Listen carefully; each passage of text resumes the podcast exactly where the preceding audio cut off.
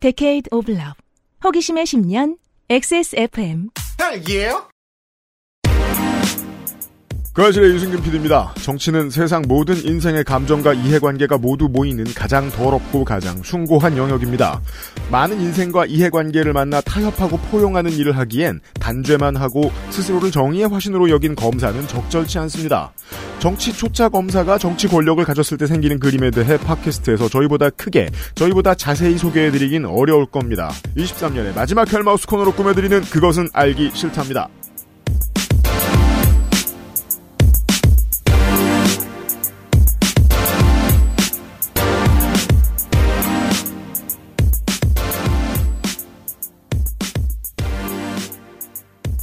저는 윤세민 에이터와 함께 있습니다. 명절 준비 잘하셨습니까? 안녕하십니까 윤세민입니다. 나는 크리스마스 때 본질 얘기하는 사람 되게 싫어해요. 본질을 뭘 원하는 크리스마스 거예요? 지금? 본질이 뭐예요? 연애 아닙니까? 헬마우스님 나와 있습니다. 음, 안녕하세요. 그러니까 반갑습니다. 뭐, 뭐 이때가 뭐 원래는 뭐 무슨 종교가 뭐 언제부터 했으며 뭐 원래는 태양신 라에 어쩌고 막 이런 얘기하는 사람 굉장히 싫어해요. 본질은 무성생식일 음, 수도 어, 있고요. 그럼요, 그럼요.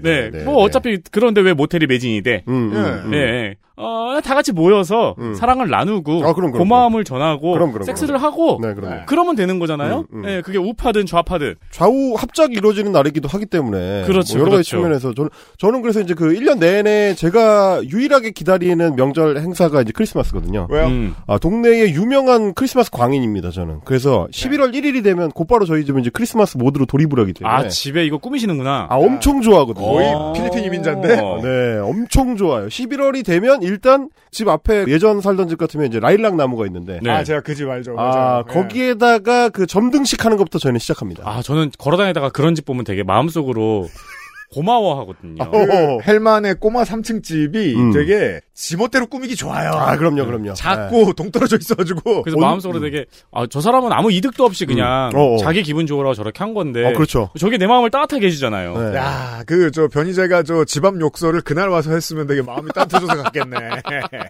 저는 그래서 이제 크리스마스를 이제 5월, 6월쯤 되면 이미 그때부터 기다리고 있기 때문에 저희 아내가 아주 지긋지긋하거든요. 그럼에도 불구하고 아, 크리스마스는 서로의 따뜻한 온기를 이제 나눌 수 있는 날이라고 저는 생각을 합니다. 그래서 우리 우파들도 서로 가진 걸 나누고 그렇습니다. 되돌아보고 네, 어, 싸수 화해하고 네, 네. 듣보잡 중에서 대통령 후보도 밀어주고 그렇죠. 그럼요, 예. 네. 하는 이야기를 듣도록 하겠습니다. 이번 주에는 그것은 알기 싫다는 남해의 소문 바다보물 바보상에 장건강에 도움을 줄 수 있는 매일매화 액세스몰 하이파이 섹션 핸드워시와 올인원 속도 역시 빅그린에서 도와주고 있습니다.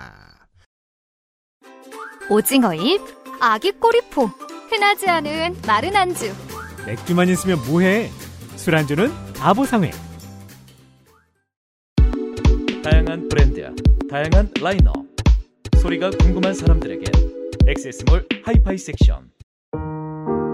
같은 시작이지만 끝은 다르고 싶기에 재활용 플라스틱을 사용하고 비닐 포장재를 줄이고 산책길에 버려진 쓰레기도 플러깅백에 담아보고 세상엔 작지만 우리에겐 큰 도전. Big green. 함께 걸어요. 자연주의 천연 샴푸 빅그린.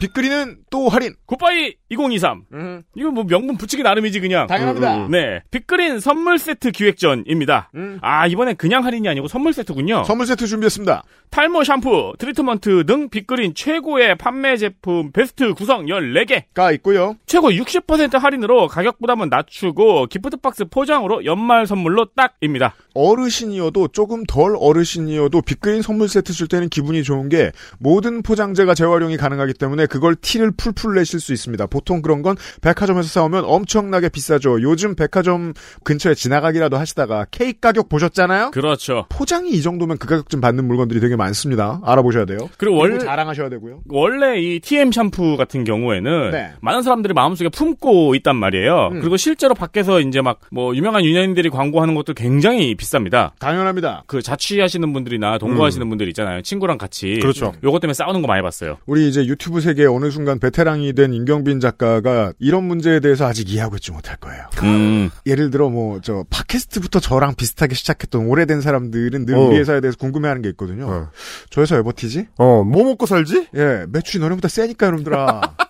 왜 잘 팔리지? 음. 다 스테디셀러니까요. 상품이 좋아서입니다. 선물을 풀어볼 때 음. 반드시 설명을 해주셔야 됩니다. 펌프 빼고 모두 100% 재활용이다. 그렇습니다. 다, 다량 생분해다. 그리고 음. 네. 좋은 욕실 용품을 선물 받는다는 음. 거는 굉장히 기분 좋은 일입니다. 음. 개무식한 후기. 제가 그동안 이제 저 머리를 따한 다음부터 계속 빗그리는 똑같은 샴푸를 썼잖아요. 어제 알았습니다. 바디워시였습니다. 왜냐면은 디자인에 제가 약간 그런 중이에요. 통일성이 있어야 돼요. 맞아요. 욕실 용품을 네. 전 따로 담았어요. 그래서 그래서 하나로 맞추는 걸 좋아하거든요. 음. 빗그린으로 맞춰 놓는 것이 지금까지는 가장 만족스러워요. 문제는 좋기만 좋더라. 빅그린 선물 세트 액세스몰에서 구입하시고요. 액세스몰에서 후디 많이 구입해주셔서 감사드리고요. 초라하지만 자랑해봅시다. 임경빈 대표 앞에서. 우리 후드 추가까지 생산하는데 제가 얼마 썼는지 아세요? 후드 생산 비용이요? 네. 뭐 얼마 파시는지도 몰라가지고 제가. 예. 에? 아니 뭐, 야. 뭐, 근데 소문으로 36만 원 정도 남았다는 소문이 있어요. 어 그건 그건 진짜 깜짝 놀랐네. 요전 예상을 못했는데. 화장남촌동도 10년 버티면 가능합니다. 가보겠습니다.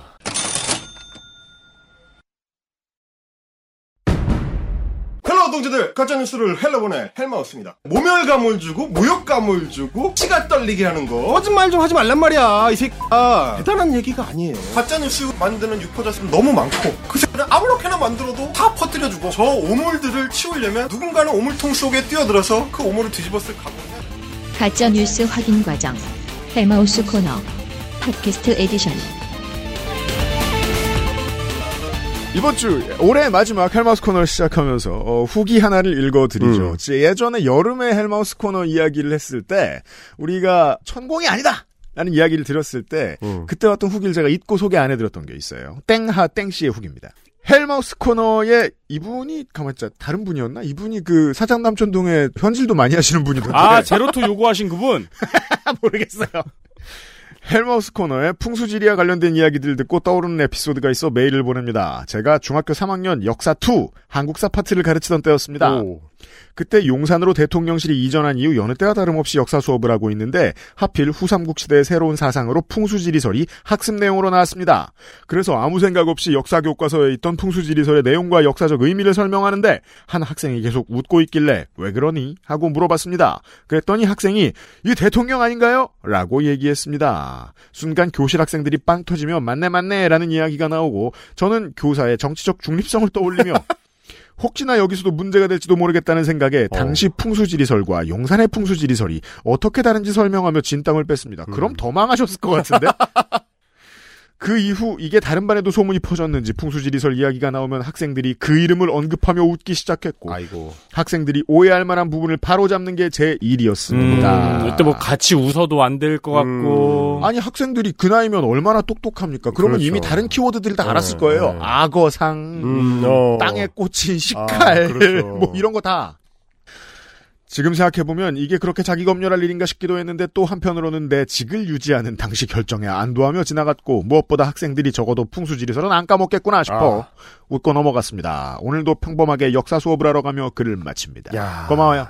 이렇게 일상을 지키고 있는 분들이 계시기 때문에 아, 저희가 마음껏 떠들 수가 있습니다. 저희 고등학교 때는 좌든 음. 우든 선생님들이 정치 성향 말하려고 수업 아, 들어왔어요. 엄청 났습니다. 옛날에 아, 진짜 전도도 도덕 엄청 했고. 네, 도덕 시간 되면 1학년 때 수업했던 내용하고 2학년 때 수업했던 내용이 충돌해요.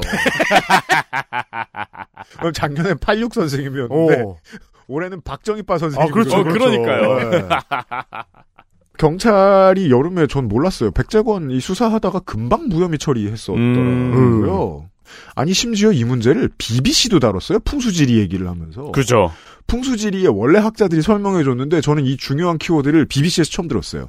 이게 왜 1대 사건이냐면 한양 도성 안에서 한양 도성 밖으로 나갔으니까. 아. 600년 만에. 음. 아, 그렇구나. 이 문제에 대해서 손희상 선생이 그때 이미 알았던 거예요. 어. 그래서 얘기했잖아요. 성저심리 사투리가 있는 곳으로 천도를 한 거. 어. 음. 라고. 그 이야기가 478회 서울 지방방언에 대한 이상평론에 나와 있어요. 그렇습니다. 사실 그 회차는 음. 넓게 보면은 이제 우리 대통령에 대한 옹호예요. 음. 그럼요. 네. 어, 왕십리말 쓸지도 쓸 수도 어. 있지 뭘. 그쵸, 어. 그쵸, 그쵸. 그것, 입니다. 그것도 일종의 이제 행정수도 이전이라고 할 수 있으니까요. 넓게 보면. 그렇습니다. 네. 그렇죠. 그 22년 5월에 얘기했잖아요. 어, 이참에 다음번 정권 오면 세종 가자. 음. 아, 그쵸, 좋죠. 음. 그러면은, 아, 좋은 결론이죠. 음. 네.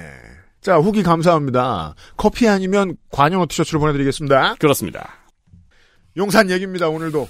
용산 얘기를 이제 그만할 수 있는 시대가 되면 아, 헬마우스 코너도 이제 그만해도 되지 않을까 싶은데 네. 그런 날이 오지를 않고 있습니다. 당연합니다. 아, 그리고 오히려 저는 요즘엔 그런 생각도 들어요. 아, 음. 사실 이렇게 용산 얘기를 해주는 언론사가 우리 헬마 정도밖에 없어요. 그것도 그렇고, 그래서 네. 이제 얼른 헬마가 말하는 주제를 듣죠. 저는 음. 저 말고 다른 PD들은 다 깔 거라고 생각해요. 왜냐면 대통령이 아, 왜 펜앤드 마이크 같은 얘기를 우리 방송에서 해요? 라고 할 거라고 생각해요. 아, 대통령이 빠르게 짬대고 있어요. 에, 예, 짬처리 되고 있죠 지금. 총선이 네. 다가올수록 함구하고 있어요. 하지만 아. 저는 그 결론을 들을수록 아 이건 더 많은 사람들이 이 음. 기법을 알아야 된다. 음, 음, 제가 음. 토요일 이 시간에 다시 음. 설명해드리겠지만 이 이야기를 다 들으시고 나면 국민의힘이 나중에 잘 안 풀리면 음. 비대위가 들어올 거 아니에요? 아 그렇죠. 비대위에서 또 새로운 사람을 넣으려고 할 음. 거 아니에요? 네네네. 그 새로운 사람이 정치 권력이 없을 거 아니에요? 그렇죠. 조직도 없겠죠? 네. 음. 또 자유한국당이 했던 짓을 반복할 것임을 어. 예상까지 하실 수 있습니다. 그렇습니다. 네. 아, 요 맥락에서 같이 이제 보실 필요가 있는데, 유 PD님 말씀하신 대로, 사실 지금 이제 그 용산 대통령실의 핸디가 엄청 빠지고 있는 중이거든요. 네. 우리 이제 방송이 나가게 될 크리스마스 즈음이 되면, 네. 아, 곧 김건희 특검법이 국회 본회의에 상정이 됩니다. 음. 네. 그걸 둘러싸고 지금 여야가 한창 줄다리기를 하고 있을 거고요. 음. 용사는 개쫄아가지고 지금 이제 이 대통령실이 오히려 김기현 지도부의 눈치를 보고 있는 국면이 펼쳐지고 있을 가능성이 매우 큽니다. 자, 되게 아무도 이렇게 설명 안 음. 하는데 저만 그렇게 설명해서 다들 잊어버리는 거 있어요. 이게 지금 아주 오랜만에 민주당과 정의당의 협공이 아주 완벽하게 통한 사례. 아, 음. 그렇죠. 입니다. 왜냐하면 이거를 원래 김건희 특검을 하자고 얘기했던 음. 6개월에서 9개월 전에 음. 민주당의 태도에 대해서 정의당이 뚱했어요. 얻고 싶은 카드가 꽤 많았습니다. 음. 그때도 선거법까지 줄다리기도 하고 있었고 네. 그리고 원래 정의당의 요 몇 년 사이의 분위기가 민주당은 최대한 골탕 먹여야 된다고 생각을 하기 때문에 그렇죠, 그렇죠. 그럼 끌자. 끌고 경찰과 검찰에 시간을 준 다음에 잘 안 되면 연말쯤 고려해 보겠다라고 했어요. 음. 그때 민주당 지지 화냈거든요. 네. 지금도 화낼 수도 있어요. 네. 다만 지금이 됐더니 선거 국면이랑 겹친 거예요. 아, 그 아주 절묘하게 겹쳐버렸죠. 네. 그게 이제 올해 3월, 4월에 한창 이 얘기를 하고 있을 때만 하더라도 소위 이제 민주당의 지지층에서는 이제 분노가 있었습니다. 네. 네. 정의당에 대한 분노와 이제 뭐 지도부가 너무 미적거린다라는 분노가 두 가지가 다 있었는데 빨리 하자. 그때도 정치평론가 중에 일부는 오히려 지금 이 타이밍에 이 패스트트랙에 올라가는 게 에, 장기적으로 총선까지의 스케줄을 봤을 때는 매우 중대한 국면이 될 수 있다. 음. 근데 이게 이제 겨우 한 10일, 20일 앞으로 다가오니까 모두가 이제 느끼게 된 거죠. 음. 그래서 저도 이제 정치평론을 하게 될 일이 있으면 YTN 같은 데 나갔을 때 항상 그런 얘기를 했었는데 정치적인 중대 사건이라는 거는 예상하고 있는 것보다 터졌을 때의 충격은 훨씬 크다는 거예요. 음. 모두가 그 사건이 터지면 후폭풍이 있을 거라는 걸 예측을 하는데 음. 항상 그 후폭풍의 세기는 예상했던 것보다 크기 때문에 쓸려 나갑니다. 그렇습니다. 쓸려 나가는 효과를 이제 목도하고 있을 거고요. 이 시점, 그러니까 12월 말 시점에는 용산이 굉장히 힘이 빠져 있어서 어, 사람들이 지금 우리가 이- 이번 주부터 이제 하게 될 이 이야기에 흥미가 떨어져 있을 가능성도 있을 거라고 저는 약간 그 생각이 들거든요. 네. 가능합니다. 왜냐하면 어. 이제 힘도 없는데 뭐하러 분석해? 그렇죠. 그래서 저는 두 가지 목적을 깔아놓고 가는 겁니다. 하나는 뭐냐면 그럼에도 불구하고 현직 대통령의 파워라는 거는 곧 숨이 넘어, 넘어가기 직전에도 여당 대선 후보를 젖대게 만들 수 있는 힘이 하나가 남아 있고요. 요즘 유튜브에 거란 검색해 보세요. 고려 거란 전쟁 결과에 대해서 모두가 분석하고 있습니다. 거란이 망한 지가 네. 언젠데. 아 그렇지. 음. 그럴 때도 있어요. 음. 우리가 그런 걸 알아봐야 할 때가 있습니다. 하나는 그럼에도 불구하고 여전히 대통령의 권력은 이제 견제를 받아야 된다는 게 있고 또 하나는 뭐냐면 다 끝난 이후에 이 기록을 통해서 이제 이 쫓아가면서 우리가 이제 추적해야 되는 맥락들을 좀 저장해 놓을 필요가 있다. 아, 왜냐하면 이게 결국 다 수사 대상이 될 거기 음, 때문입니다. 그럼요. 또 들으실 거고 항상 말씀드리잖아요. 우리 시간에 떠들면 음. 1년 내로 옵니다. 그러니까요. 그렇죠. 네. 저는 뭐 헬마스 코너에서도 말씀드린 적이 있지만 김건희 여사 같은 경우는 3말 4초 그러니까 이제 집권 3년차 말기나 음. 집권 4년차 초쯤 되면 구속 위기에 처할 거다. 라는 슬슬. 얘기를 하고 다니고요. 네. 현직 대통령의 영부인으로서는 최초 구속 사례가 될 수 있다. 음. 그리고 동시에 윤석열 대통령이 만약에 아, 사후적으로 구속 수감이 되게 된다면 박정훈 대령과 관련된 이제 수사 외압 사건으로 아, 구속이 될 가능성이 크다. 네. 그리고 또 한 가지는 그럼에도 불구하고 동시에 이 유튜브 정권이라는 거에 대해서는 다시 한번 심판할 필요가 있을 것이다. 그래서 그 말씀을 좀 드리기 위해서 이 사람들이 어떻게 권력을 작동시키고 있는지를 음. 아, 뿌리에서부터 추적해보는 시간을 좀 만들어 보려고 합니다. 좋아요. 자, 정당 경험이 전혀 없었던 어, 방금 막 검찰총장을 퇴임한 네. 2021년 3월에 정치 신인 윤석열 심지어 이때는 어, 아직 정치 참여 선언을 하기도 전입니다. 뭐 다 알고 있었지만 6월에 정치 선언을 본격적으로 하기 전까지는 자연인 신분의 윤석열 음. 그냥 중앙일보와 조선일보가 부채질을 좀 하던 정도. 그렇습니다. 예요. 현대사를 다 돌아볼 필요도 없습니다. 왜냐하면 이승만, 윤보선, 뭐 박정희까지는 중요하지 않아요. 노태우까지는 음. 민주화 이후에 김영삼, 김대중, 노무현, 이명박, 박근혜, 문재인 모두 정치인입니다. 네. 짧았다고 해도 기간이 그렇죠. 음, 음. 그 짧았다고 해봐야 이명박, 문재인인데 최소한 초선이고 음. 그렇죠. 행정 역할을 청와대에서 했으면 그것도 정치 경험으로 쳐줘야 그렇습니다. 되거든요. 못해도 네. 5년 음. 10년 다 한 사람이에요. 민주화 항쟁 이후 윤석열은 첫 정치 신인 대통령입니다. 그렇죠. 첫 비직업 정치인 출신 대통령 되겠습니다. 그렇습니다. 그 전에 좌절했던 인물로는 반기문이 있죠. 음. 이게 이제 그 뭐랄까요? 이제 행정을 실제로 경험해 봤느냐라고 했을 때 굉장히 애매한 인물이거든요. 음. 말씀하신 대로 이명박은 서울시장을 이제 성공적으로 수행했다는 민선 평가를 정치인. 받고, 그리고 이제 문재인 같은 경우는 본인이 뭐 어, 국방위원회를 거친 국회의원 출신이기도 하지만 동시에 대통령 비서실장까지 그렇죠. 지낸 네. 아, 그 전에 이제 민정수석을 지냈었고 당 대표 하면서 당 찢어지는 거 몇 번 그렇습니다. 경험했습니다. 음. 그런 차원에서 봤을 때 물론 박근혜나 뭐 김영삼이나 김대중 수준은 아니더라도 음. 행정 경험에 있어서는 윤석열하고 비교할 바가 아닙니다. 그렇죠. 윤석열은 심지어 법무부 장관 같은 장관직도 수행해 본 적이 없는 그야말로 음. 생 검사 출신이거든요. 17대 대선 경선 때 이명박 지지자들이 박근혜 지지자들 향해서 박근혜가 정치에 대해 뭘 하냐고 음, 얘기했어요. 음.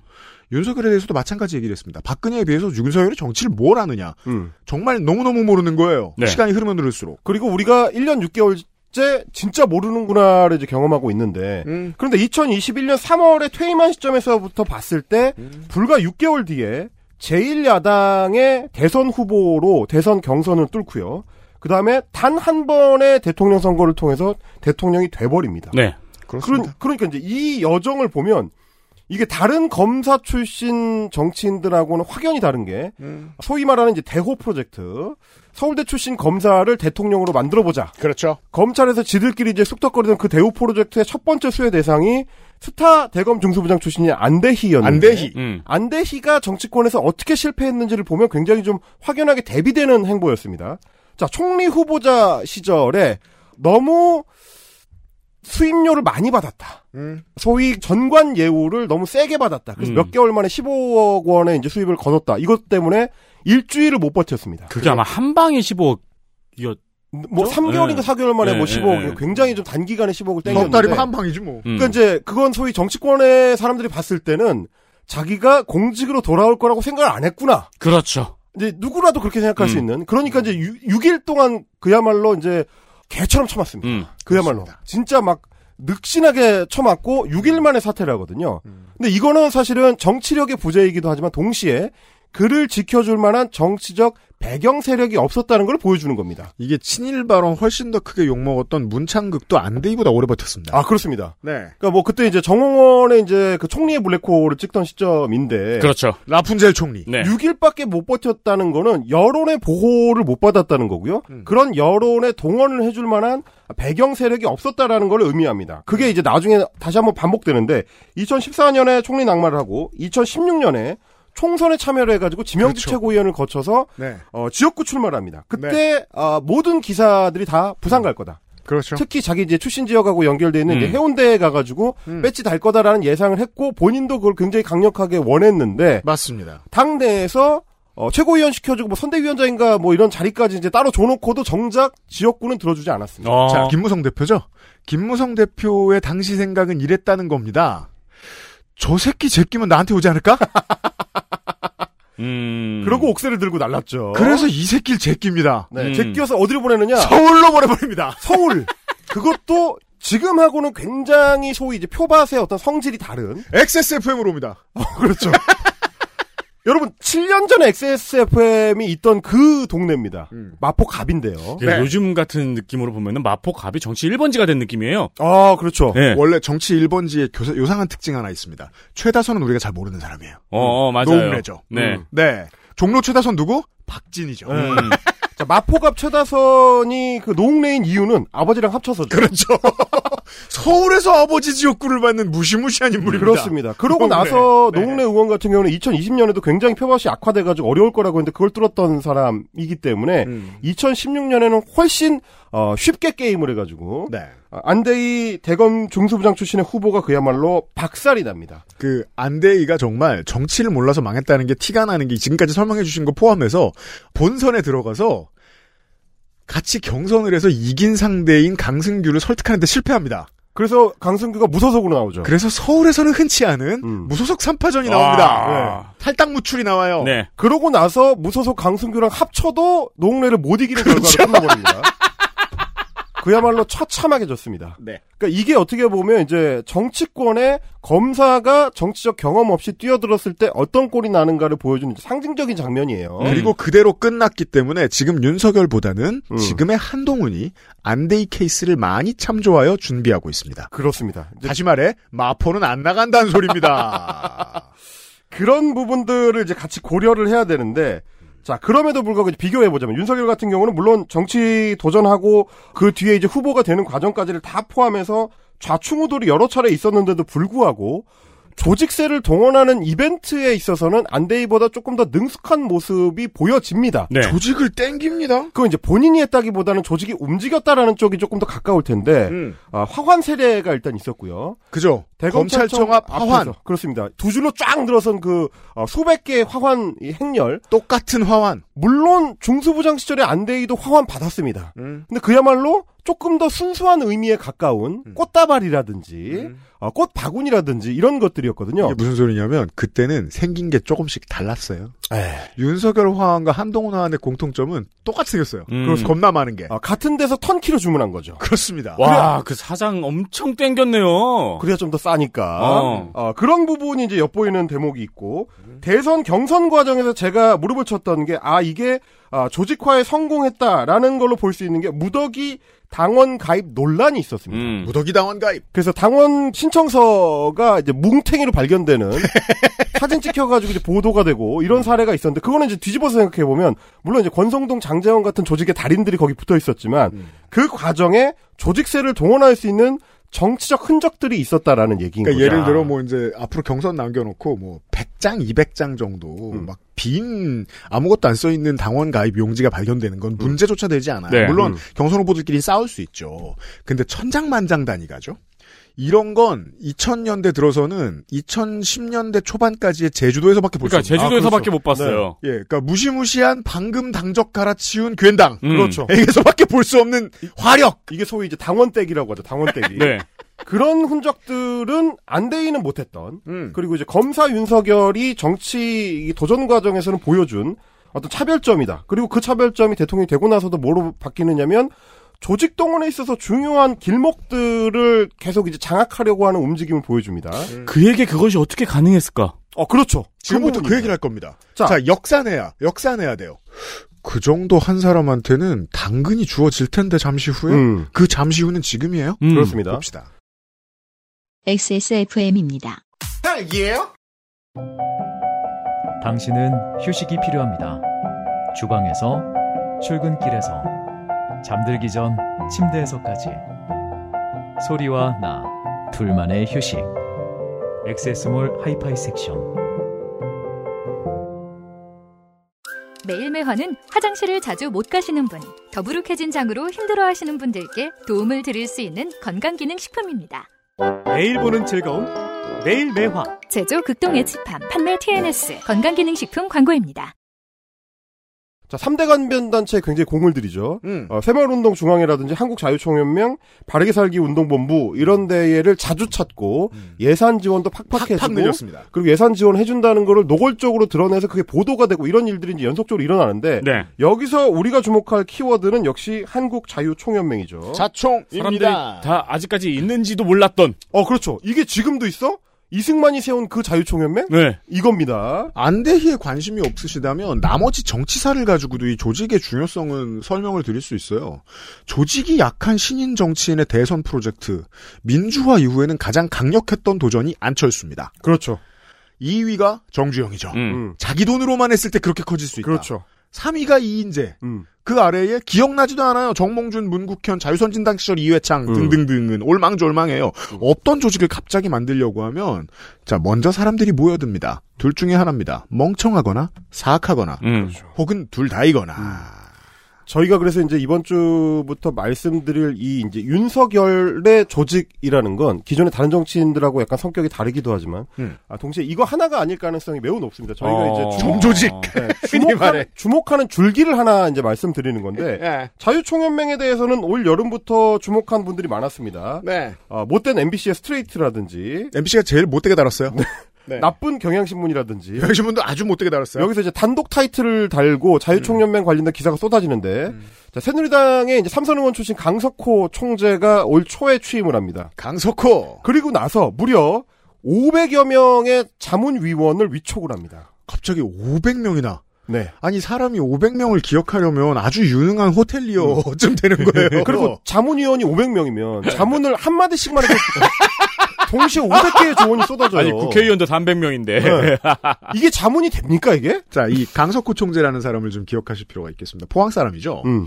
이 사람이 시의원 해봤고 도의원 해봤고 도당 위원장 거쳐서 경선 뚫기 아주 어려운 영양영덕 봉화 울진을 뚫어서 삼선을 했고 그렇죠. 삼선 때는 전후반기 모두 위원장을 했던 보수 정당의 오가닉 중에선 제일 성공한 사람입니다. 음. 코어죠 코어. 배우 신성일 조카죠. 네. 현재는 지금 자총총재가 돼서 총회를 받고 있기 때문에 뭐 이번 총선은 안 나간다는 소리 좀 네. 나는데 나가면 뭐 포항 나물릉이라고 하더라고요. 음. 이제 포항에서도 이겨볼 만한 조직세가 있다는 거예요. 그렇죠. 그러니까 이런 오가닉들의 특징이 뭐냐면 사람 모으는 방식을 기가 막히게 잘합니다. 그러니까 영향이 있는 거네요. 음. 네. 네, 레, 그 레주메를 보니까 이 사람이 이 자리에 올 이유가 있었다는 겁니다. 그리고 이제 이쯤 되면 본인이 직접 작업하는 차원을 넘어서 어떤 애들을 써야 그게 알아서 굴러가는지를 그렇죠. 아는 거죠. 아, 마피아네. 이제 그 사람에 대한 이야기입니다. 자문위원 500명 중에서 언론이 주목한 거는 미디어 분과위원회의 자문위원입니다. 미디어 아, 뭐다 들으셨지만 그 MBC 스트레이트와 경향신문에서 검증했었던 미디어 분과위원회 자문위원이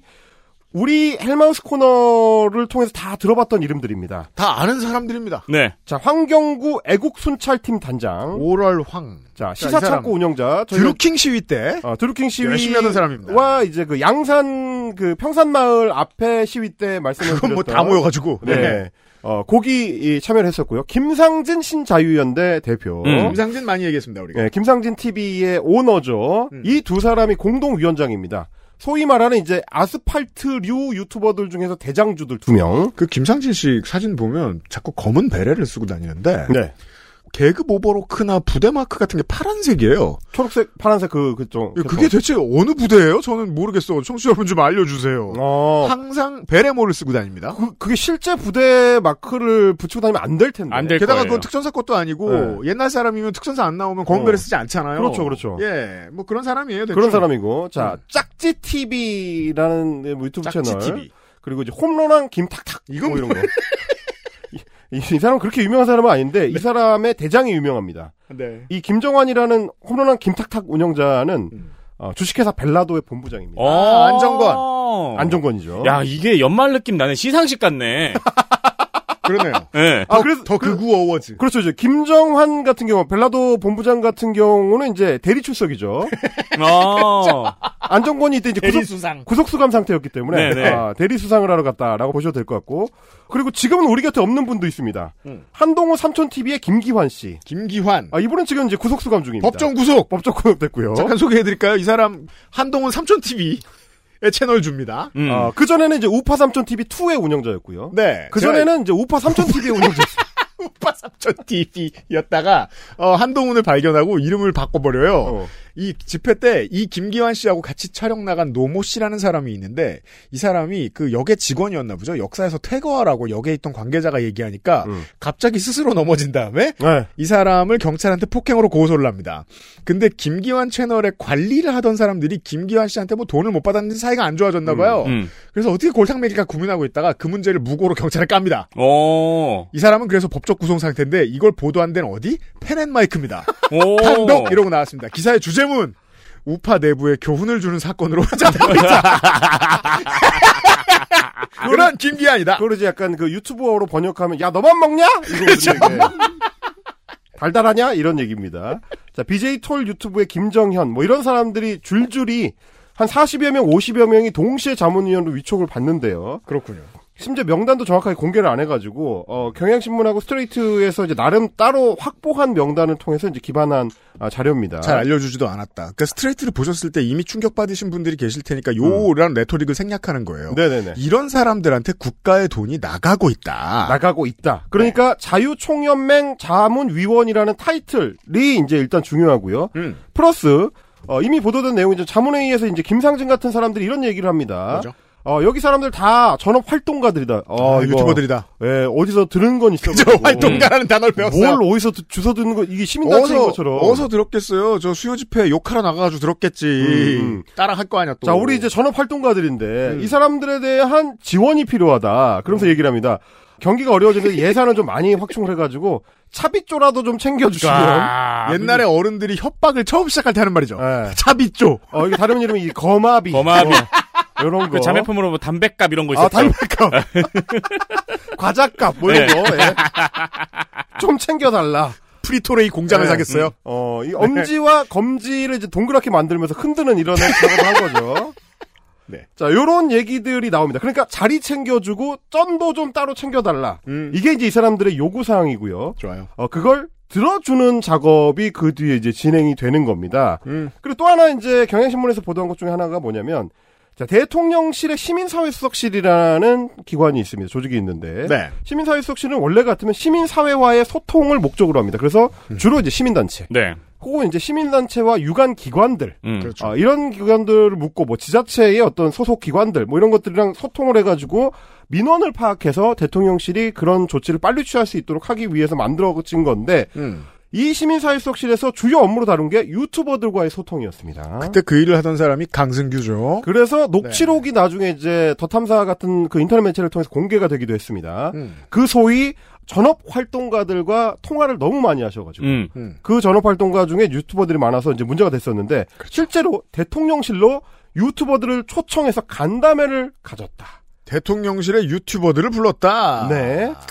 저도 이제 관련된 찌라시라든지 이제 기자들의 취재 결과들을 많이 얘기로 접했는데 음. 막 폭탄주 나오고 막 난리가 납니다. 와. 아. 검사가 사람 반가울 때 꺼내는 아이템. 그렇습니다. 왜냐면 그 자리에 검사도 참석을 했거든요. 아, 아이고. 검사는 아니고 검사 출신 나 대통령 출신. 어, 아, 그렇죠. 어. 검사 출신 대통령이 참석을 해서 몇 잔을 말아주더라. 아, 누구는 잘 마시고 누구는 못 마시더라 이런 얘기를 왜냐면 이 유튜버들은 어, 자기 세를 과시하기 위해서 누구랑 친한지를 까야 되기 때문에 그렇죠. 음. 아 그걸 이제 떠들고 다니는 바람에 다 이제 이 그죠. 기자들한테 이게 얘기가 문제입니다. 들어갑니다. 절대 얘기하지 말라는 말을 할 수 없어서 안 하고 그냥 술만 돌렸는데 유튜버들은 자랑을 해야 되기 어, 때문에 그럼요. 반드시 얘기합니다. 그것도 자기들 술자리에서 이제 과시욕으로 얘기하는데 그쳤으면 찌라시로 끝났을 텐데 음. 그걸 또 사진을 찍었습니다. 그렇죠. 아, 간담회를 했었던 걸 사진 찍는 바람에 그 사진이 유출이 됐고요. 음. 어, 그 사진이 스트레이트 팀에 들어갔고 스트레이트 팀에서 사진을 들여다보다 보니까 이 유튜버는 누군지 모르겠는데 이 행정관은 알겠다.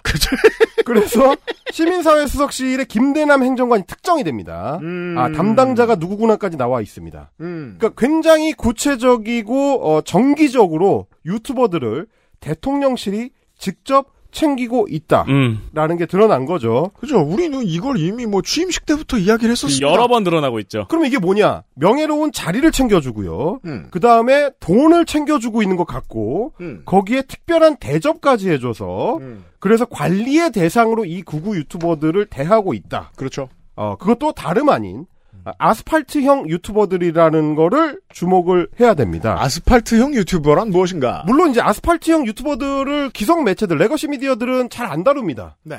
어, 너무 규모도 이제 상대적으로 약소하고, 음. 그들이 이제 쏟아내는 언어들을 레거시 미디어에서 여과 없이 보여주기엔 상당히 부담스러운 그러니까 게다가 얘네들 이제 방송 편집해 놓은 걸 보고 있으면 PD들, 작가들 이런 사람들이 무슨 얘기하는지 못 알아들어서 나가 떨어지는 사람 한 40% 있고 그렇죠. 딕션이 안 됩니다. 네, 다 봐도 네.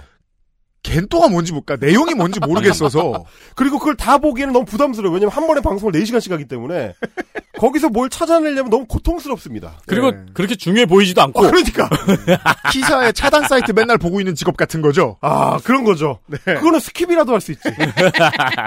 이러다 보니까 우리가 주로 이제 레거시 미디어에서 그동안 다루던 그 소위 극우 유튜버라는 사람들은 한때 시사평론가였던 뭐 고성국이라든지 어 이제 신의 한 수의 오너 신혜식이라든지 음. 유재일이라든지 이봉규라든지 혹은 가끔 취향이 독특하신 분들은 이제 윤서인이라든지 이런 유튜버들을 주로 다뤄왔는데 어 이런 사람들을 지칭하자면 이제 헬마스 코너식으로 하자면 이제 탁상형 유튜버. 탁상형 유튜브. 아, 주로 이제 탁상 공론을 하죠. 이승만 피규어 앞에 놓고. 그렇죠. 아, 탁상 위에 이승만 이승만 올려놓고 탁상 공론을 하는 탁상형 유튜버거나 혹은 정치 멘토형 정치 멘토형. 아. 그렇죠. 고성국 같은 고성국이죠. 사람들이 음. 이제 그 디렉션을 주죠. 네. 정치 멘토형 유튜버거나 혹은 우파 방송형 음. 방송국 비스무리한 걸 만듭니다. 음. 그래서 펜앤마이크가 되거나 신의 한 수가 되거나 그렇죠. 이런 것들인데 그게 아니고 그야말로 아스팔트에서 몸으로 부비는 사람들. 와. 내용을 봐도 알 수 없는 그 사람들. 그렇죠. 그러니까 정치 멘토형이면 그래 대통령이 빼딱하게 침대에 누워서 이봉규 TV를 보면서 뭔가 참고를 한다. 네. 이미 잘 알려진 음. 그것까지는 이해를 할 수가 있어요. 근데 대통령이 왜 아스팔트 유튜버를. 아스팔트에서 부비면서 그 이태원 참사 유가족 텐트 앞에서 욕설하고. 욕설하는 사람들의 이야기를 주목하는가? 음, 총리가 수고하세요라고 말했던 그 사람들. 그렇죠. 그러다 보니까 아 제가 관찰한 결과 이 사람들의 말, 네. 이 사람들의 메시지, 이 사람들의 내용에 주목하는 게 아니고 이 사람들의 형식 그리고 그 형식이 창출하는 조직에 주목하는 거구나. 어. 라는 다른 생각을 하게 된 거죠. 저기에 사람들이 모인 다. 나. 혹은 쟤네가 사람들을 잘 관리한다. 음. 라는 점을 주목해야 된다는 겁니다. 아니, 이걸 뭐하러 봐. 또 사람들, 이상한 사람들 있는데, 대통령은 생각합니다. 그럼 이건 사람이 아니야? 음. 많구만. 야, 적어도 다 표야. 그럼요. 어, 일인이 우리는, 표야. 우리, 어, 우리는 어, 보통 선거하는 나라야. 그래. 저는 그것도 대통령이 생각 안 했을 것 같아요. 어, 그럼 반대로 되어 있겠죠. 그러니까 네. 옆에 뭐하러 누가 봐. 누가 그런 얘기를 해줬겠죠. 야, 그렇지, 내가 그렇지. 걔를 왜 봐? 저것도 표입니다. 자, 옛날 얘기. 12년 10월. 그 알실 막 시작하고, 음. 4회인가 3회인가 준비하던 어느 날입니다. 음. 아, 이럴 때까지만 해도 어떤 미친놈이야 스튜디오 쓰고 지랄이야 이랬다가 4회 되면은 갑자기 VIP 대접해 주죠. 사무실에서. 음, 제가 뭘 해도 아무도 방해를 안 합니다. 어. 딴지 사무실에 앉아 있어요. 어딘가 굴러다니는 책이 있어요. 그때 막 나온 책입니다. 고성국의 박근혜 스타일 2012라는 신간을 책을 제가 앉아서 읽습니다. 아, 그거 들고 낙곰새도 나갔죠. 그렇죠. 네. 제가 그래서 이걸 전 업계를 모르니까 음. 막 공부해야 될 거 아니에요. 아무 음. 책이나 다 읽던 때예요. 음. 다 읽는데 40분 걸립니다. 이걸 책이라고. 내용이 대박 없습니다. 진짜. 방송에서 30분 떠들 걸 책이라고 만들어 왔습니다. 아, 그럼 낙곰새에서 떠든 게 더 긴데요? 거기는 한 시간 넘었으니까. 내용 제가 일부 읽어드릴게요.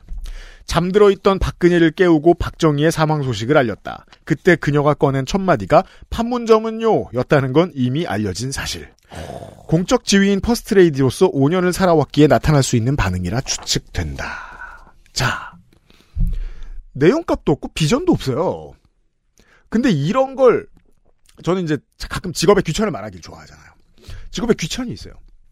필수 노동은 문턱이 낮다고 해서 사람들이 천하다고 생각하는데 얼마나 귀한지 팬데믹 때 알았죠. 음, 정치 평론은 귀한 줄 알았는데 문턱이 낮고 되게 천하합니다. 음. 아무나 하면 돼. 굉장히 천박하죠. 정보감 없는 얘기도 하면 돼. 음. 아니, 모든 비평의 특성이기도 하지만. 제가 아는 얘기를 누가 알까요? 음. 안정권도 알아요. 아, 그렇죠. 그럼 나도 할 수 있어. 음. 대신 다른 장르 뭐 없나? 음. 아스팔트 장르가 개척이 됩니다. 음. 그리고 아스팔트 장르를 보고 정치권이 유레카 하고 외칩니다. 그 누군가가 이런 질문이 중요했습니다. 이번 주에 마우스 코너에서는요. 광고 듣고 얘기해 보죠. XSFM입니다. 네,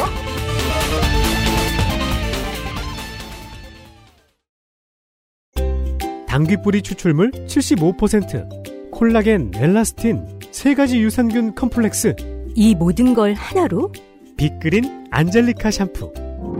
Big Green 두피 강화 천연 샴푸 빅그린 안젤리카. 여기가 천국이구만. 바닷소리 좋고. 아, 시원하다. 어디? 음, 맛 좋다. 여보, 지금 거실에서 뭐해? 신선한 남해바다의 맛. 맥주만 있으면 뭐해? 술안주는 바보상회. 오랜만이군, 매화. 그 안에서 참느라 고생이 많았네. 얼마나 답답했겠어. 3일 만에 밖에 나오니 한결 상쾌하네요. 그래서 그런지 더 크고 좋아 보이는군. 그런데 어떻게 절 나오게 한 거죠? 몰라? 매일 매화 덕분이지. 기능성을 인정받았다는 건 그런 거거든.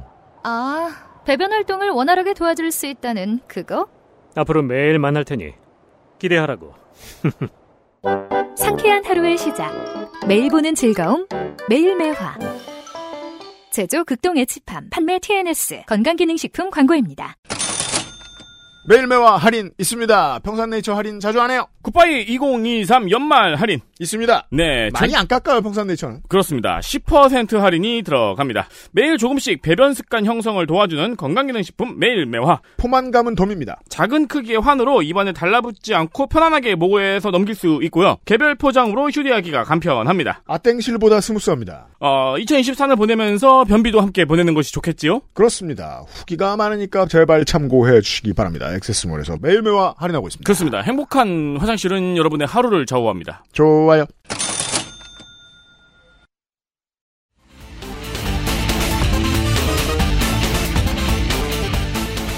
딸기예요? 중요한 키워드까지 도달했습니다. 조직. 조직입니다. 조직이 왜 중요하냐면 제가 이제 아까 소위 니주를 깔 때 말씀드린 그겁니다. 안대인은 안 되고 윤석열은 된. 음. 안대인은 실패했지만 윤석열은 성공한 어떤 배경과 이유. 거기에 정당 조직을 어떻게 운영할 것인가, 어, 지지 조직을 어떻게 구성할 것인가 하는 문제입니다. 네. 근데 누군가가 주목을 한 거죠. 야, 저 생 양아치같이 보이는 이상한 사람들이 조직을 관리하는 데 있어서는 스페셜리스트적인 측면이 있다. 음. 그러면 조직 관리를 조직 관리해줄 애들을 우리가 고용하면 되는 거잖아.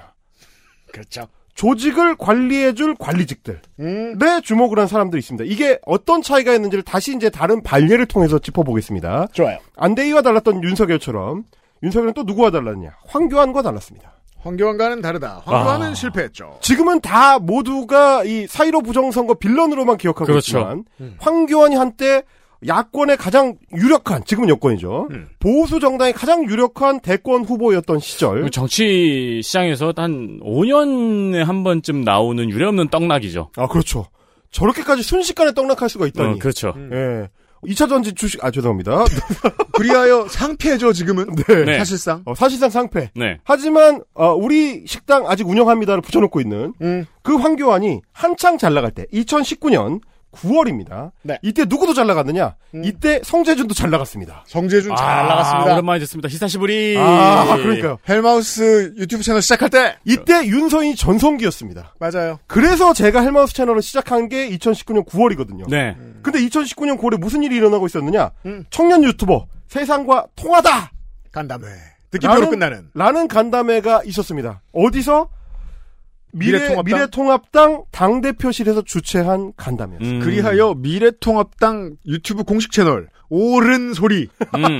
지금도 국민의힘 공식 채널로 쓰이고 있는 그 그렇습니다. 채널에서 황교안 대표가 주인공급으로 나오고 어, 배현진 당시 당협위원장이 진행자로 나오는 음. 그렇습니다. 거기에 젊은 친구들이 나옵니다. 성재준 포함. MBC 퇴사한 지 얼마 안 되던 배현진이 진행할 정도로 당의 중요 행사였던 그렇죠. 음. 그 자리에 어, 성재준이 나오고요. 음. 뭐 강후라고 지금은 이제 학교 다니고 있을 것 같은 음. 여러 이제 그 젊은 유튜버 하나 있었습니다. 네. 그리고 유튜버 시절에 임승호 전 자유한국당 대변인. 임승호 대변인. 네. 여기 이제 쭈르륵 앉아가지고 2030의 목소리를 듣는다면서 청년 유튜버들을 불러가지고 어, 행사를 기획을 합니다. 아, 이 가운데 밤토리 황교안이구나. 삭발한 지 얼마 안 됐습니다. 네네. 네. 그리고 이제 본인의 머리가 이제 내 것이라는 걸 인증한 인증했죠. 직후죠. 음. 자, 이거 성- 행사의 성격이 보이는 겁니다. 음. 어, 뉴 미디어, 유튜브라는 그 당시로는 정말 신세계를 음. 오랜만에 장악한 우파 사람들. 네. 그 중에서도 청년 스피커들. 어, 그리고 이제 그 청년 스피커들이 청년들한테 우파 사상을 전파한다는 도그마. 이런 것들이 다 버무려지는 희망에 찬 행사였습니다. 네. 우리가, 우리가 미디어적으로 처음으로 소위 좌파한테 이기고 있다. 그리고 이때는 야, 우리 때도 청년이 있어. 어, 그렇죠. 어. 심지어 우리가 그 시장에서 승리하고 있어. 그렇죠. 열에 조회수 봐, 조회수! 네. 어, 열에 들떠 있었습니다. 어, 그게 불과 2년을 못 갈 줄은 몰랐죠. 음. 근데 이제 그럼에도 불구하고 이 시점에는 성격을 이렇게 보고 있었습니다. 유튜버, 극우 유튜버라는 게 우리 사상을 젊은 사람들한테 더 쉽게 전달하는 도구. 음. 그리고 그거를 기술적으로 잘 실현하고 있는 청년 크리에이터들. 음. 이렇게 접근했어요. 그리고 컨트롤할 수 있다고 믿었어요. 그렇죠. 그리고 우리가 배운다. 음. 이 자세로 접근했습니다. 그리고 또 한 축, 2020년 총선에 가까워지면 음. 황교안 지도부는 어디로 가느냐? 광화문으로 갑니다. 광화문으로 갑니다. 아. 태극기 집회와 결합을 하는데요. 그렇죠. 그러면 거기에 가면 소위 말하는 전광훈을 위시한 음. 대형 집회 개최가 가능한 유튜버들이 있습니다. 자, 윤석열이 본 걸, 우리 상패당한 전 대표이자 대권 주자도 보셨던 거예요. 그렇죠. 저 사람 있네. 그렇습니다 근데 성격이 어떻게 다르냐? 정광훈을 위시한 소위 이 집회형 유튜버들은 집회의 규모와 음. 메이저성, 네. 주류성에 있어서 안정권 류하고는 비교가 안 되죠. 조직이 정치인에게 필요한 거잖아요. 음. 네. 힘이라고 칩시다. 그렇죠. 음. 힘은 너무 센데 부작용이 너무 센 악마죠. 그렇죠. 정광훈. 그리고, 그리고 이 조직이 너무 크면 음. 이거를 내가 넘겨받아서 컨트롤할 수가 없습니다. 그렇죠. 내가 통제할 수 없는 큰 권력인 거죠. 그죠. 가서 이제, 야, 이 여기랑 손을 잡으면 이제 다 내 거가 돼. 음. 그럼 나는 정광훈 거가 됩니다. 그, 렇죠 그 치명적인 약점을 그때까지는 제대로 깨닫지 못했던 거죠. 그러니까, 지난 12월 초에 다들 그 얘기한 거 아니에요. 원희룡 진짜 급했나 보다. 음. 그렇습니다. 정광훈 거가 된다는 생각을 음. 이 순간 접었네? 그래서 거대한 스피커일 줄 알았는데 내가 잡아먹혀서 그 사람들의 뗄감이 될 줄은 몰랐던 거죠.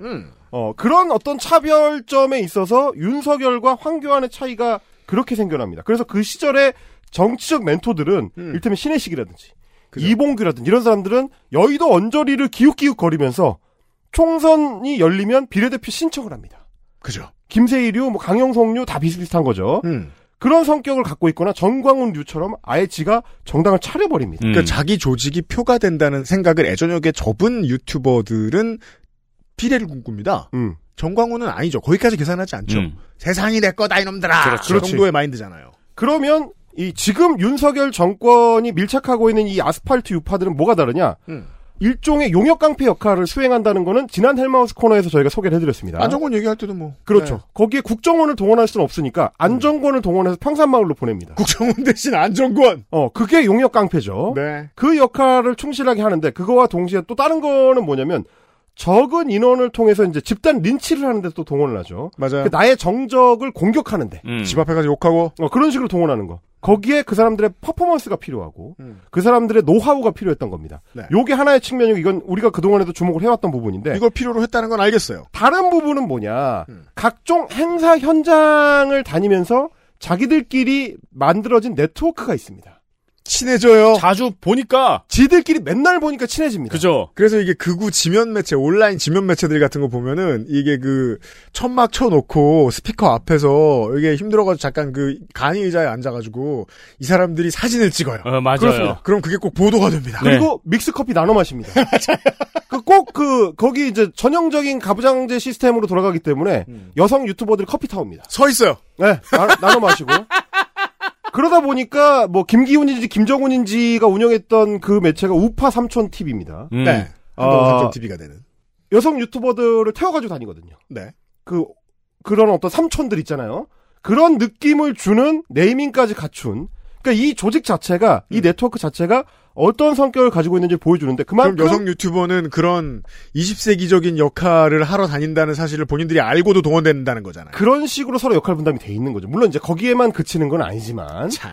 그럼에도 불구하고 이게 결국 점조직으로 운영되는 끈끈한 네트워크다. 음. 그리고 그 사람들이 그보다 더 하단의 네트워크를 또 따로 운영한다. 거기를 음. 따라다니는 뭐 이렇게 표현하면 어떨지 모르겠으나 일종의 이제 그룹피적인 성격의 네. 팬덤이 또 따로 있습니다. 음. 소수지만 매우 열성적인.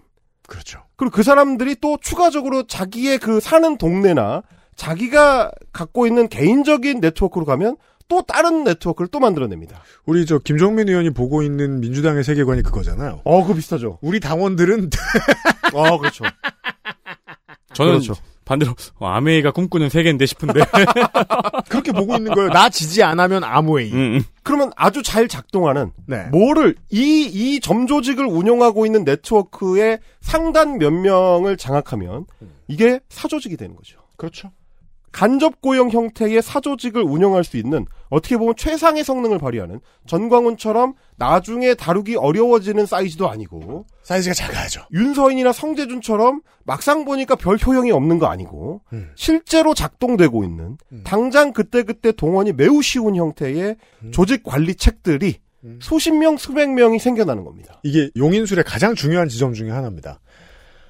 제일 유능하고 제일 잘 나가는 사람보다 내 조직에 더 도움이 되는 사람은 내 조직에 와서 열심히 할 사람이에요. 아, 그렇죠. 그래서 전광훈은 안 돼요. 그렇죠. 아, 정광훈은 로열티가 없습니다. 음. 정광훈은 지가 조직이에요. 자기가 오너니까요. 예. 하지만 이 사람들은 자기가 오너라는 생각을 하지 않고 위로 올라가는 충성에 익숙한 사람들. 그죠. 그런 사람들이다 보니까 성격 자체가 조직의 성격을 운영하는데 굉장히 음. 적합한 보좌관이나 행정관 자리만 줘도 3대가 충성할 것처럼 구는 사람인데 그러면 너무 큰 뼈다귀를 던져줄 필요도 없어요. 그렇죠. 자총에서 자문위원 정도로 모시면 되죠, 뭐. 음. 그럼 차비 챙겨드리면 음. 되잖아요. 이 사람들 말대로 자문위원과 담배값만 있어도 네. 지구 끝까지 윤석열과 함께 가는 사조직 네트워크 운영 관리 인원들이 새로 창출된다. 여기에 주목한 사람들이 있었습니다. 그러니까 기존의 정당 정치를 했었던 정치인들도 특히 지역 운영, 조직 운영 잘하는 사람들은 이거 하죠. 당연합니다. 근데 그게 뭐 시민단체 형태로 존재하거나 네. 지역의 개별 사무실 형태로 존재하거나 음. 연구소 형태로 존재하거나 그렇게 존재했었던 적이 있었습니다. 지금도 그렇게 다들 많이 만들고요. 더 내려가면 이제 총 동문의 형태로 존재하죠. 그렇습니다. 그거는 뭐, 뭐, 향후의 종- 형태로 네. 존재하거나, 전후의 형태로 존재하거나, 있는데, 시간이 오래 걸리고, 아, 상대적으로 돈이 많이 들고요. 그리고 지역에 본인의 히스토리가 없으면 안 돼요. 맞습니다. 본인이 또 자기 시간을 투여해야 되는 절대 시간이 필요하고, 네. 여러 가지로 물리적으로, 막 검찰총장을 끝내고 나와서, 6개월 만에 대통령에 도전해야 되는 신인 정치인은 접근이 쉽지 않은 방법들입니다. 그렇죠. 그 윤석열이 또 하나 놀라운 지점 중에 하나가 지역 기반이 제로인 정치인이 없어요. 그렇습니다. 음. 음. 완전 제로예요. 네. 사는 곳, 학교 다닌 곳, 고향 모두 기반이 없어요. 그렇습니다. 그러다 보니까, 아, 주목한 신시장. 그죠. 인스턴트 식품을 먹어야 돼요. 그렇습니다. 방금 나왔으니까. 그리고 어떤 똘똘이가 그거를 가져다가 대통령의 눈앞에 펼쳐서 이제 차려주는 거죠. 자, 여기 조직입니다. 맛있게 드시는 장면이 다음 시간을 통해서 생생하게 펼쳐집니다. 그렇습니다. 자, 이런 얘기입니다.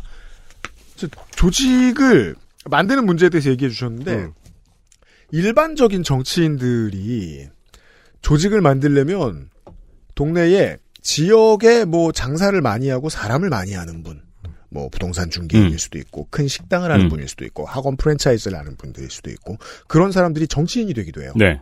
정봉주 의원처럼. 어, 특히나 그 부산 민주당에 그런 분들이 많죠. 나 먹고 살만하고 아는 사람 많아서 내가 직접 하려고 하는. 음, 음, 음. 그래서 이- 저이 올해 사, 사, 올해 45% 받고 깨져도 다 4년 뒤에 또 도전할 돈도 있고 음. 조직도 있는. 아니면 그런 사람을 내 조직에 끼고 가면 사람들을 만나야 되는데 오프라인에서 만나는 건 돈. 네. 그리고 오프라인에서 만나는 걸 자주 해야 돼요. 큰 돈. 음. 그렇죠. 예. 정도로, 그러니까 이게 힘든 일입니다. 정치 신인들이, 정치를 이해 못하는 신인들이 정도로 정치를 하고 싶으면 돈은 많이 쓰는 게 맞는 겁니다. 정치는 돈이 많이 필요한 겁니다. 음. 돈 없는 젊은 정치인들에게 기회를 주세요라는 말은 심정적으로 맞되 현실적으로는 제로입니다. 음. 이게 먹힐 가능성은. 그러니까 이제 결국 조직화라는 게 이제 구태 정치적인 단어로 인식되는 경우가 많은데 뭐 실제로는 저는 뭐 그렇다고 생각하진 않고요. 왜냐면 정당 조직도 조직이고 그리고 그 하부 조직들도 다 조직이고 그거와 관련된 유관 기관 단체라든지 뭐 시민 단체라든지 뭐 이런 어떤 사회적 조직들도 다 조직이고요. 그게 이제 특정 시기에는 특정 정치인의 당선을 위해 뛰는 조직으로 작동하는 거 네. 어떻게 보면 정당 정치에서는 자연스럽고 당연한 일이기도 합니다. 음. 맞아요. 근데 그거를 만들려면 너무 돈이 많이 든다는 문제가 이제 정치 신인들이 맞닥뜨리게 되는 문제인 건데 그걸 돌파하는 방식은 여러 가지 방식이 있습니다. 그래서 뭐 민주당으로 치면 민평령 같은 뭐 당내에 별도의 어떤 운영 조직들이 따로 운영되는 경우들도 있고요. 음. 아니면 이제 이준석처럼 아예 자기의 그라운드는 기존의 오프라인이 아니고 온라인이다라는 마인드로 음. 그래서 fem코 같은 알아서 조직된 사조직 커뮤니티 같은 것들이 그걸 해줍니다. 그럼 그게 이제 왜 필요하냐? 돈 안 받고 해줘요. 어쨌든 방송만 해가지고는 지역구에서 국회의원으로 당선되거나 대선 같은 큰 이벤트를 칠 수가 없으니까요. 네. 누군가는 체육관을 빌려야 되고, 누군가는 음향 세팅을 해야 되고, 누군가는 걸개를 걸어야 되고, 누군가는 행사 진행을 되게 잘해야 되고 누군가는 그 잘하는 행사 진행에 맞춰서 사운드를 넣어주는 사람이 되어야 돼요. 그렇습니다. 입장하는 사람들을 통제하고 의자를 깔고 이런 사람들이 결국 다 조직이거나 조직에서 동원할 수 있는 돈을 통해서 구현이 되는 건데 그걸 어떻게 만들어낼 거냐. 그게 정치에 뛰어드는 사람들한테는 가장 좀 큰 어떤 어려움이자 숙제인 건데요. 그걸 6개월 만에 대선 경선을 뚫고 9개월 만에 대통령이 된 윤석열이라는 생초자 정치 신인이 어떻게 만들었는가 혹은 그 주변에서 그걸 어떻게 만들어서 떠먹여졌는가를 주목할 필요가 있다는 겁니다. 정치 신인이고 이제 정치를 이제 직접 해보려고 생각하시는 청취자 여러분들을 위해서 이걸 반드시 클리어하게 이야기를 해야 되겠어요. 그럼 그 사람들이 왜 필요합니까? 그냥 세과시 아니에요? 장재원이나 하게 두세요. 이건 1인 1표의 보통 선거제의 유권자를 우습게 보는 소리죠. 그렇죠. 평소에 무슨 일을 하더라도 위대한 국민이라고 음. 생각되면 정치에 관심을 끌게 하려고 무슨 짓이든지 하셔야 될 거 아닙니까? 그 무슨 짓이든지 하려고 빌리 아일리시처럼 혼자 노래를 만들어서 전 세계에서 제일 잘 팔리는 가수가 될 수 있어요? 그게 아니면 돈을 써야 된다고요. 음. 그리고 돈을 덜 쓰거나 노력을 덜 하는 방법은 보통 안타깝게도 해킹입니다. 음. 국가가 도와주는 보조금이 아닌 이상. 해킹의 가장 성공한 사례를 이번 주에 소개해 드릴 겁니다. 목요일에 헬마우스 코너 시간으로 꾸며드리는 533회 A였습니다. 내일 이 시간에 다시 만나뵙죠. 크리스마스 준비 잘 하십시오. 감사합니다. 고맙습니다. XSFM입니다. I D W K 딸기예요?